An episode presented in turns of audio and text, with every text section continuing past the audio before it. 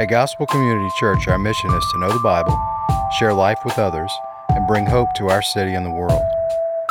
You're listening to the Gospel Community Church Sermons Podcast, where we go through books of the Bible, verse by verse and line by line, to hear the truth that God's Word has to encourage, discipline, and bless us in our daily lives. Good morning. Is everyone feeling good about themselves? Good. Let's begin. Jeremiah 17 9 says, The heart is deceitful above all things and desperately sick. Who can understand it?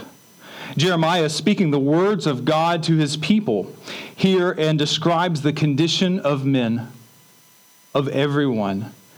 That means you, your heart, your nature, you are desperately sick with sin.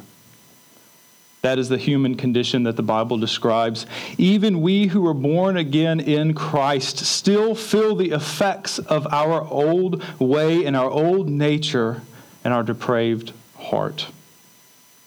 Depressing, right? Who wants to hear that? Well, nobody. I personally like to think of myself as smart, talented, a young man with a heart of giving and a love for others. I want to think well of myself and the best of my intentions. And very importantly, I want you to think well of me too. I want you to think that I'm smart, so I talk in a witty and often sarcastic manner. So you think, wow, he always has something intelligent to say. I want you to think that I'm talented, so I will show you the things that I have accomplished or show off in front of you. I want you to think that I'm a young man, so I try to work harder and faster than you because I'm young and strong. And I want you to think I'm giving, so I hardly ever say no. And I want you to think that I love others, so I try to get in others' business and give my advice whenever, even when it's not asked.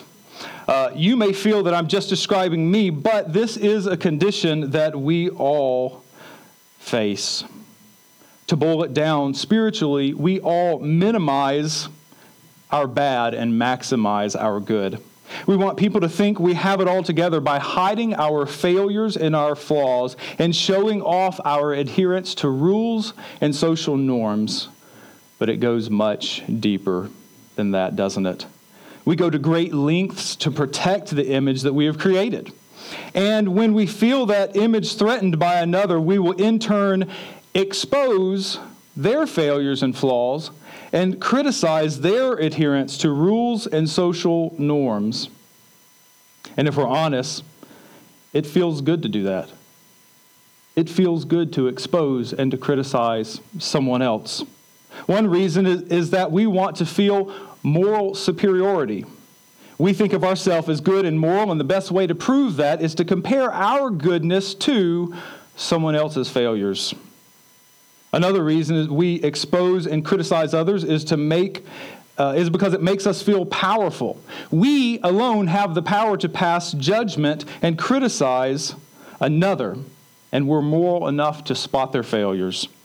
There are probably hundreds of other reasons, uh, but I think this last one is the root of it all pride. The sin of pride causes us to expose and to criticize others because that is ultimately a vehicle by which we exalt ourselves. Thus, the heart is exposed. The heart is deceitful above all things and desperately sick. Its primal desire is to promote, protect, and exalt self, its own idol, and crush anyone who gets in the way. Are you feeling better about yourself now? If this truth hurts, it's because your idol is being threatened. You are planning your defense and arguing your case for your goodness, but you're not alone. There is a room full of people in here with you that are doing the same thing, minimizing their sin, maximizing their goodness, and their feelings about themselves. We all struggle with pride, sin, and goodness. Our hearts are desperately sick and deceptive. It loves to tell us good things and hide the bad. That's why when we read this text, we can identify with the Pharisees. You see, we are them. We know their games and their rules because we do that stuff too. Uh, here's a short outline for where we're going today in the text that I just want to uh, take out some principles that I'll talk about about the Pharisees so that we can begin to think of how we line up with them as well in our own lives. Number one, their goodness was external and purity was an external process. Number two, their lives became more and more about the rules and less and less about loving God. Number three, their legalism tried to subvert God's law. And number four, their hearts were defiled by sin more than they could ever clean.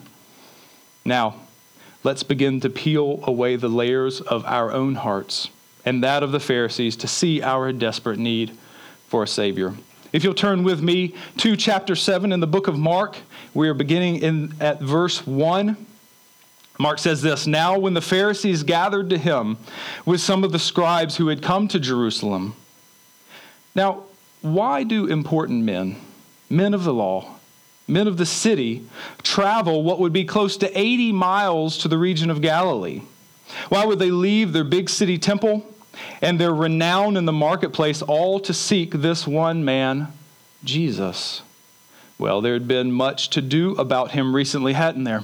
Remember the villagers who ran around the Sea of Galilee only to catch up and beat the boat that the disciples and Jesus had taken across the sea to the desolate place upon which Jesus fed them and taught them. And now, if we look back in chapter 6, verse 54, we can see what's been happening of most recent 54 says this And when they got out of the boat, the people immediately recognized him and ran about the whole region and began to bring their sick people on their beds to wherever they heard he was. And when, wherever he came, in villages, cities, or countryside, they laid the sick in the marketplaces and implored him that they might touch even the fringe of his garment, and as many as touched it were made well. Jesus' popularity just continued to grow.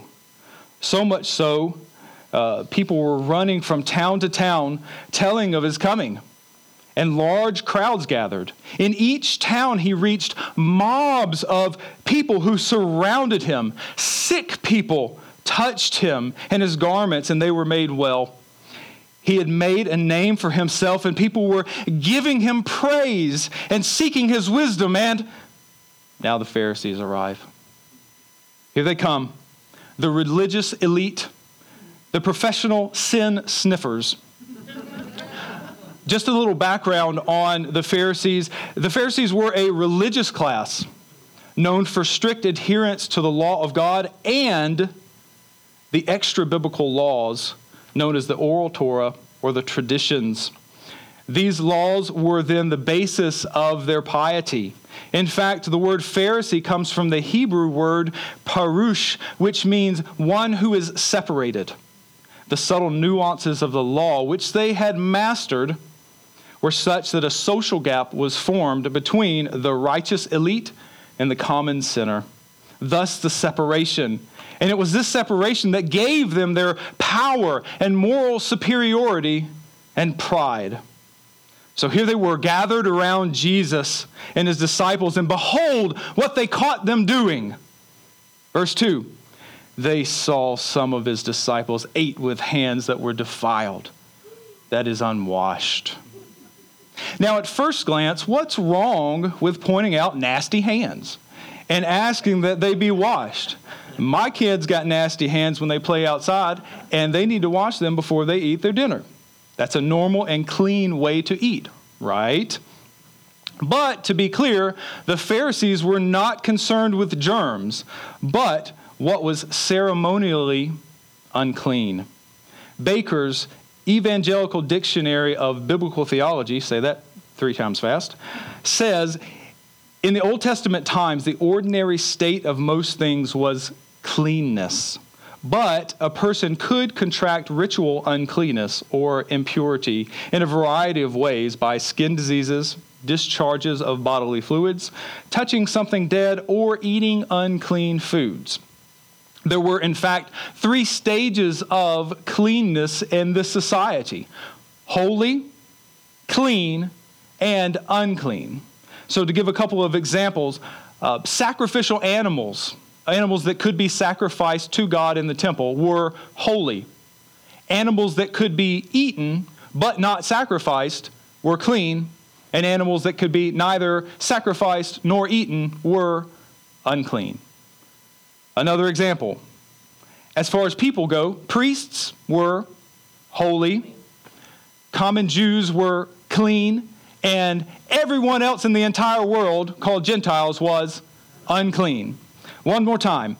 The temple, holy. The land of the Jews, that the Jews inhabited, clean. And the entire rest of the, the world where the Gentiles lived was unclean. The Old Testament does have laws and procedures that uh, support this concept. However, as we will see, the Pharisees go way overboard. But notice here their concern. They came all this way to confront Jesus, and they came up with a lack of washing hands? That's absurd, unless you see it from their position. Point number one about the Pharisees they believed that goodness was external and their purity was an external process. Hands must be washed, rules must be followed. Don't eat this, don't go there. This is what makes a person clean or holy and acceptable before God. And hey, if you become unclean, that's no problem. There was a process that you could walk out by washing or bathing to restore you to cleanness. You can clean yourself, they say. And we do the same, don't we? Oftentimes we minimize our sin by acting if it's as if it's only external and not a heart condition against God. By doing so, we believe if we just change some things around, we can course correct and keep on going. Thus, we neglect the work of our Savior by pretending that behavioral modifications or trying harder can save us. Listen, do not follow the example of the Pharisees. External cleanness is a path to hell. Only a heart that calls on Christ to clean you from the inside out will save. Verse 3 For the Pharisees and all the Jews do not eat unless they wash their hands properly, holding to the, to the tradition of elders. And when they come from the marketplace, they do not eat unless they wash. And there are many other traditions that they observe, such as the washing of cups and pots and copper vessels and dining couches. All of this was in parentheses, as you see, Mark is in, in, in, interjecting a commentary on what was referred to as the oral law or the oral Torah. It was said to have been given to Moses for the exposition of the Torah, and as each generation of rabbis came to govern, they added to this oral tradition with their own judgments and decisions. Much like case law that a lawyer must study before presenting his case, the list just keeps on growing. It was later written down in the second century AD and called the Mishnah and contains six parts called orders. Each order contains seven to twelve tractates, and each tractate is subdivided by chapters and paragraphs. All total, there was over 600 laws that must be adhered to to remain clean and undefiled. 600. And at this time, they weren't written down. The, these laws were memorized, they were meditated on, they were lived out from memory without much else to do. Um, it must have been a full time job just keeping up with it. And it was. These were professional religious people. But were their hearts close to God? Were they righteous and holy as they desired to be? No. Here's the second point about the Pharisees a life consumed with rules is not a life consumed with God. For the Pharisees, to grow closer to God was to become more perfect in every detail of their life. But instead of growing more close to God and more perfect, it hardened their hearts with pride. I can do this. I can adhere to 600 laws of the oral Torah or the traditions. I can remain clean, pure, and holy, and I can do it without you, God. did, I, did I say that out loud? Oh, how quick we can be to do the same thing. Don't be like the Pharisees. Do you ever realize that when our focus is on what not to do, we lose focus on the intent of what we're doing? Here's an example. If I take my wife out on a date, how much attention could I focus on her if all I was thinking about was not lusting after other women? If I am consumed, consumed with what not to do, I lose sight of the beautiful woman sitting across from me at the dinner table who shares my last name. I'm not saying it's proper to lust. It's actually improper to lust. We should not have a lustful heart. But if that's all we are consumed by, it's all we think about, we, we miss the point. We miss the love. What about driving? If before you pulled out of your driveway you recited the Georgia Driver's Handbook, you will never get anywhere. The commands of the Bible are real, and we should learn to uh, obey them. And the Bible is primarily a book about God and his epic chase after the heart of his people. It should therefore draw us into a love relationship with our God and our Savior. Instead of obeying God's laws in order to be accepted, we should acknowledge first that you are accepted by God through faith in Christ, and may your obedience be joyful. Verse 6 And he said to them, Well did Isaiah prophesy of you hypocrites. As it is written, This people honors me with their lips, but their heart is far from me. In vain do they worship me, teaching as doctrines the commandments of men.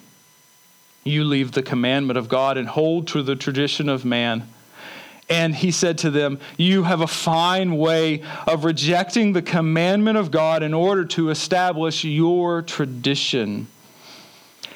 Can you tell that they were getting under Jesus' skin? Jesus knows these people. Elsewhere, he calls the Pharisees whitewashed tombs and a brood of vipers, and now he is calling them hypocrites. Those are cutting words from God Himself. Remember the God you say it is that you are remaining clean and holy for. But Jesus seethes at their hypocrisy. These men are not lovers of God, they are self loving legalists. Now, to be clear, the term legalist can be used incorrectly in Christian circles. A person who seeks to understand and adhere to the commands of the Bible is not a legalist. Neither is someone who says, Jesus says this, therefore I must obey. Nor is someone who comes to you and says, hey, stop doing that because it's against biblical principle. No, Jesus here gives us a great definition in the text. You leave the commandment of God and hold to the tradition of men. And he said to them, You have a fine way of rejecting the commandment of God in order to establish your tradition. Legalism, then, is placing the doctrines of man above the commandments of God. Here's an example of what they did. Okay, they took God's word. Say Exodus 30, 17 through 20, where it says that Aaron and his sons must wash their hands and wash their feet before entering the tabernacle for sacrifice and offerings. The text describes the requirements for priests in the tabernacle, but the oral tradition extended it. This requirement to all Jews, saying that all must wash before they eat and when they come from the marketplace and at other times then they enforce their law as if it were God's law, once again boosting their own righteousness. Here's some practical examples of how we use our biblical application as a rule for measuring others. And when I say we, I mean not you guys, other people. Uh, number one, All scripture is God breathed and profitable. Therefore, everyone must read the King James Version only, or in our context, the ESV.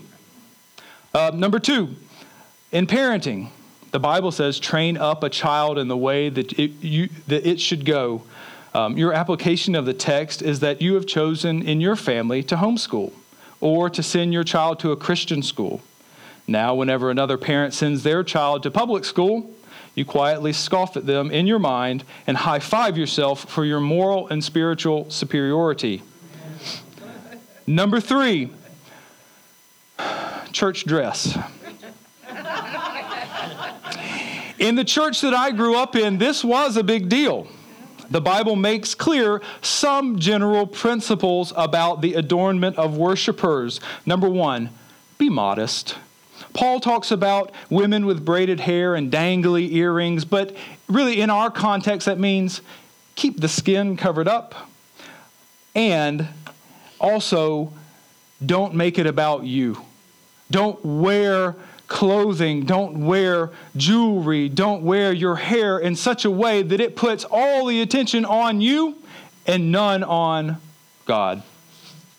The gathering of God's people is about the worship and praise of God. Therefore, our dress should not be for show or to purposely point attention to oneself. When I was 16, I was told that it was time that I started to wear a suit jacket. Young men and older men alike were to wear suit jackets and slacks, probably a tie too. And this had a great effect on me. I spent an inordinate amount of time and money devoted to purchasing expensive clothing that I wore for one hour a week. And how do you think I felt when someone showed up in jeans and a t shirt? Morally and spiritually superior. I was better than them. I had met the criteria for a young man in God's assembly, and they completely missed the mark. My heart was prideful, it was cold, and it was judgmental, just like the hearts of the Pharisees. A prideful, cold, and judgmental heart they had. That is what legalism breeds. But that's not the heart God calls us to have, is it? He calls us to have a heart of love. Deuteronomy 6 5 says, You shall love the Lord your God with all of your heart, with all of your soul, and with all of your might. But Isaiah just said of the Pharisees, the Pharisees and scribes didn't love the Lord with all of their heart because their hearts were prideful. Though they speak of God with their lips, their heart is far from me. They didn't love the Lord their God with all of their soul, for they worship God in vain. They worship God all the while teaching as equal to Scripture the commandments of men. And they didn't love the Lord with all of their might because they left God and His commandments. They aborted neglected, canceled, and undercut the commandments of God to cling to with all their might the traditions of men. They didn't love the Lord with all their might because they left God and his commandments. No wonder Jesus calls them whitewashed tombs. These men were so pious and clean on the outside, but dark, defiled, and dead on the end. Jesus is so tired of their constant attempts at undercutting him. These men had no true love of the Lord, but a love of themselves and their positions and their traditions. Jesus says, You guys are great at that. And then he dives back into Scripture for yet another example of their hypocrisy. Verse 10 For Moses said, Honor your father and mother, and whoever reviles father or mother must surely die. But you say, if a man tells his father or mother, whatever you have ga- would have gained from me is Corban, that is, given to God, then you no longer permit him to do anything for his father and mother, thus making void the word of God by your tradition that you have handed down, and many such, such things you have you do. Yet again, the Pharisees are promoting a rule to the contrary of God's word. Therefore, Jesus confronts their hypocrisy by citing their discrepancy. Moses says, Honor your father and mother. Yet you, the Pharisee, says, No, you really don't have to do that if you follow this step. Thereby saying, If you do what we say, then you don't have to do what Moses said. Back then, there was no nursing homes for people who couldn't take care of themselves anymore. So it was incumbent upon the child to take care of his aging parents. But the Pharisees were following a rule that gave an out to the child if he told his parents to give his inheritance to God. Therefore, he no longer was bound by the law of God because he was following the rule of man. Jesus, who is the Word of God, was furious at their attempts to thwart Scripture by building up themselves and trashing the Word of God. Now we see Jesus take hold of the situation, gather the people back to him so that he could preach and renounce the man made religion of the Pharisees. In verse 14, it says, And he called the people to him again and said to them, Hear me, all of you, and understand. There is nothing outside of a person that is going to uh, defile him, but the things that come out of a person are what defile him. The people had backed away as the Pharisees and scribes had made their attacks on Jesus, lest they become the targets of the sin sniffing. Jesus calls them closer and rebukes the entire system of ceremonial cleanliness right there in front of the Pharisees. He says, All of the hand washing in the world will never cleanse your defiled heart. You men have missed the whole picture. And how dangerous is this, too? People are often misled by the twisting of Scripture. Just remember the serpent in the garden. What did he do with Eve? Twisted the Word of God. And it was ongoing in Jesus' day, in the day of the New Testament church, and today. Church, be on guard for those who would tweak, twist, or omit the word of God. There is only one gospel, and it is this God saves sinners by his grace through faith in his son Jesus and the substitutionary work that he did in our place and for our sins, all for the glory of God alone verse 17 and when he had entered the house and left to the people his disciples asked him about the parable and he said to them then are you also without understanding? Do you not see that whatever goes into a person from the outside cannot defile him since it enters not his heart but his stomach and is expelled? Thus he declared all foods clean do you not see how the Pharisees are wasting their time? Do you not see how they're wasting their life? They are focused on the wrong things.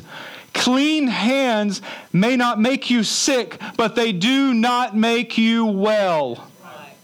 The heart is what is defiled, not the stomach. If you eat something bad, you'll get rid of it. The body has a natural way of getting rid of the nasty, either from the top or the bottom. And that's not the issue.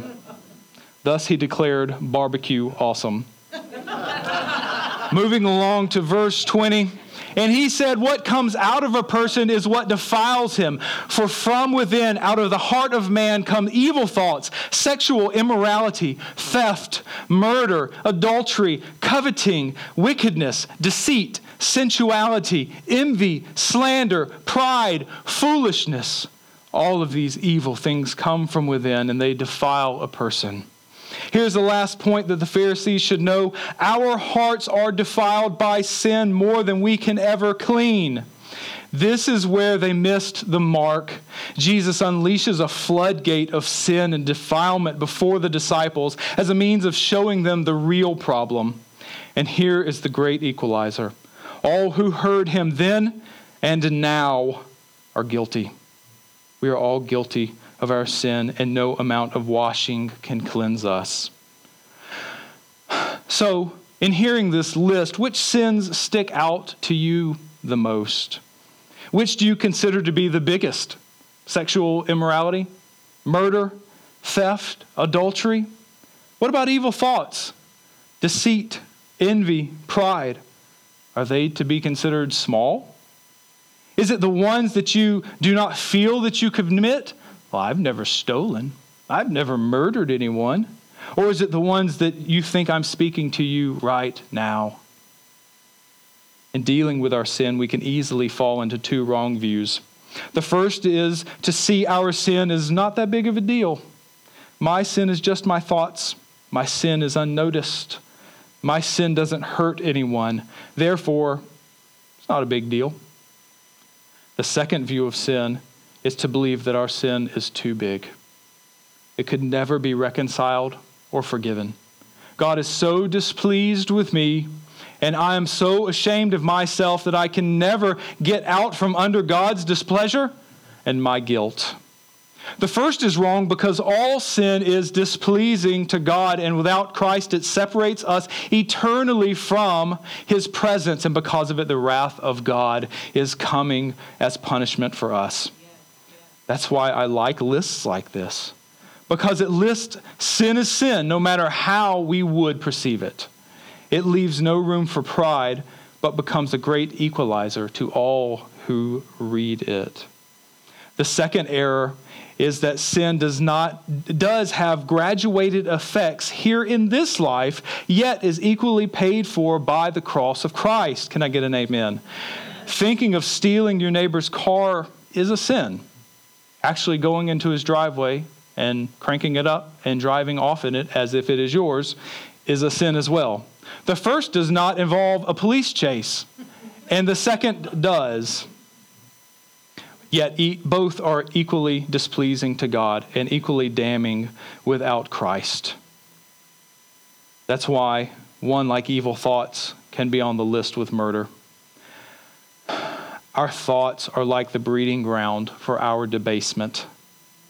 We are accountable to God for our thoughts. Just think back when Jesus says, if you've hated someone in your heart, then you've committed murder. If you lust after someone in your heart, you've committed adultery. That's right. Our thoughts are like the moldy spot in the shower that grows and grows as we ignore it. We must control them. We must kill them. We must replace them with God honoring thoughts. For, for time, I'm not going to go over each one, uh, but I would like to hit two more uh, like I said in the beginning, we like to feel superior. We like to feel powerful. We like to look out for number one. And if we are doing that, we are more than willing to trample anyone who gets in my way. And we are willing to dethrone God and enthrone ourselves. Pride is deadly. A prideful heart will not humble itself to pray, to repent, to give God his due glory and praise, but be aware. God promises to break through. Obadiah 1, verse 3 says, The pride of your heart has deceived you. You who live in the clefts of the rock, in the lofty dwelling, who say in your heart, Who will bring me down to the ground? Though you soar aloft like the eagle, though your nest is set among the stars, from there I will bring you down, says the Lord. Last is foolishness. That's the last one on the list foolishness. It is the all encompassing one, right? Sin is foolishness. It is illogical. It doesn't make sense. Why do we chase after the fleeting pleasures of sin when the pain is shortly to come? Why do we risk our marriage, our future, and our relationship with God all for the temporary fix. It doesn't make sense. It's foolishness. And alone we can do nothing to change our heart. That, that, that's what the answer to all this is. He, here's the sins that come from the heart. What's the answer? Don't do that. Well, how do we don't do that? I can't just start don't doing that. My heart is desperately sick. I need a physician. Jesus said, those who are well have no need of a physician, but those who are sick. I came not to call the righteous, but sinners. There, there's the good news this morning. There's the good news. After 34 minutes of telling you how bad you are and how sick and twisted your heart is, there is one that can change your heart, and that is Jesus. Amen. You alone, through the uh, washing of your hands, through the washing of cups and p- copper pots and vessels, you by uh, white knuckling it, you, by course correcting and changing your behavior, will never change your heart. It is only through the power of God, through the sacrificial work of Jesus Christ on the cross, who died in your place and for your sins, that your heart can be changed, that your heart can be new, and that you can live everlasting with Christ in heaven and look forward with joy to his return.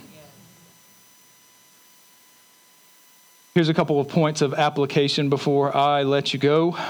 Number one, we need to examine our external goodness. Are you living to please man or to please God? If man, then you will be swayed by the winds of their opinions and always be seeking to promote your outward appearance. God sees the heart. God wants your heart. Ask yourself why you are doing the things that you are doing and who you are doing them for. And, and seek after God, that, that He would change your heart. Number two, live in grace and offer it to others. Break free of the bondage and slavery of being good enough to be loved by God. You will never keep all of the rules. In fact, you broke many of them this morning. But since God wants your heart, He wants you to continue to run to Him for forgiveness and for strength.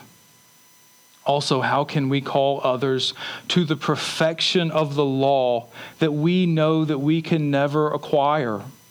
Instead of promoting your idol of self by exposing the weakness of others, try killing that idol by showing grace to others and patience and mercy and gentleness and kindness, which are the fruit of the Spirit of the heart changed by God.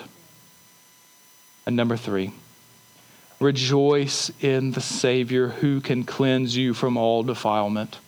Christians, we above all must be joyful people. It absolutely works this way that the more we see the horror and the debasement and defilement of our sin before God, the more beautiful our Savior's sacrifice becomes. On this earth, we should never, ever, ever quit rejoicing in Christ who has saved us from the penalty that we deserve because of our sinful hearts. He alone deserves our praises now and forevermore. Let's pray.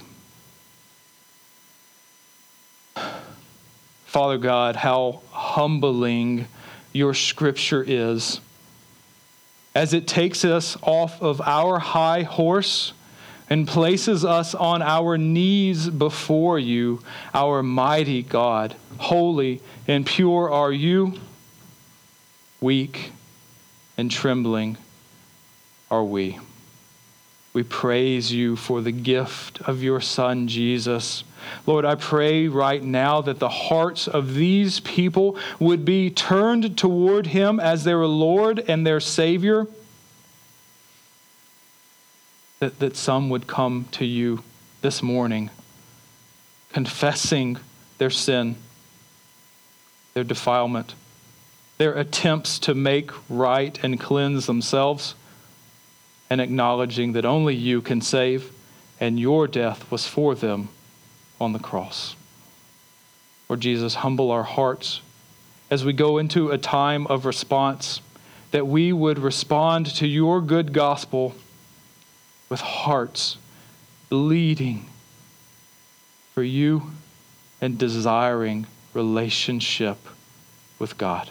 In Jesus' name, amen. Thanks for listening. Feel free to share the contents of this podcast, but please do not alter it in any way without permission. Please like, follow, and subscribe to us on Facebook or iTunes. Visit gospelcc.com for more content like this. At Gospel Community Church, our mission is to know the Bible, share life with others, and bring hope to our city and the world. Thanks again and have a blessed day.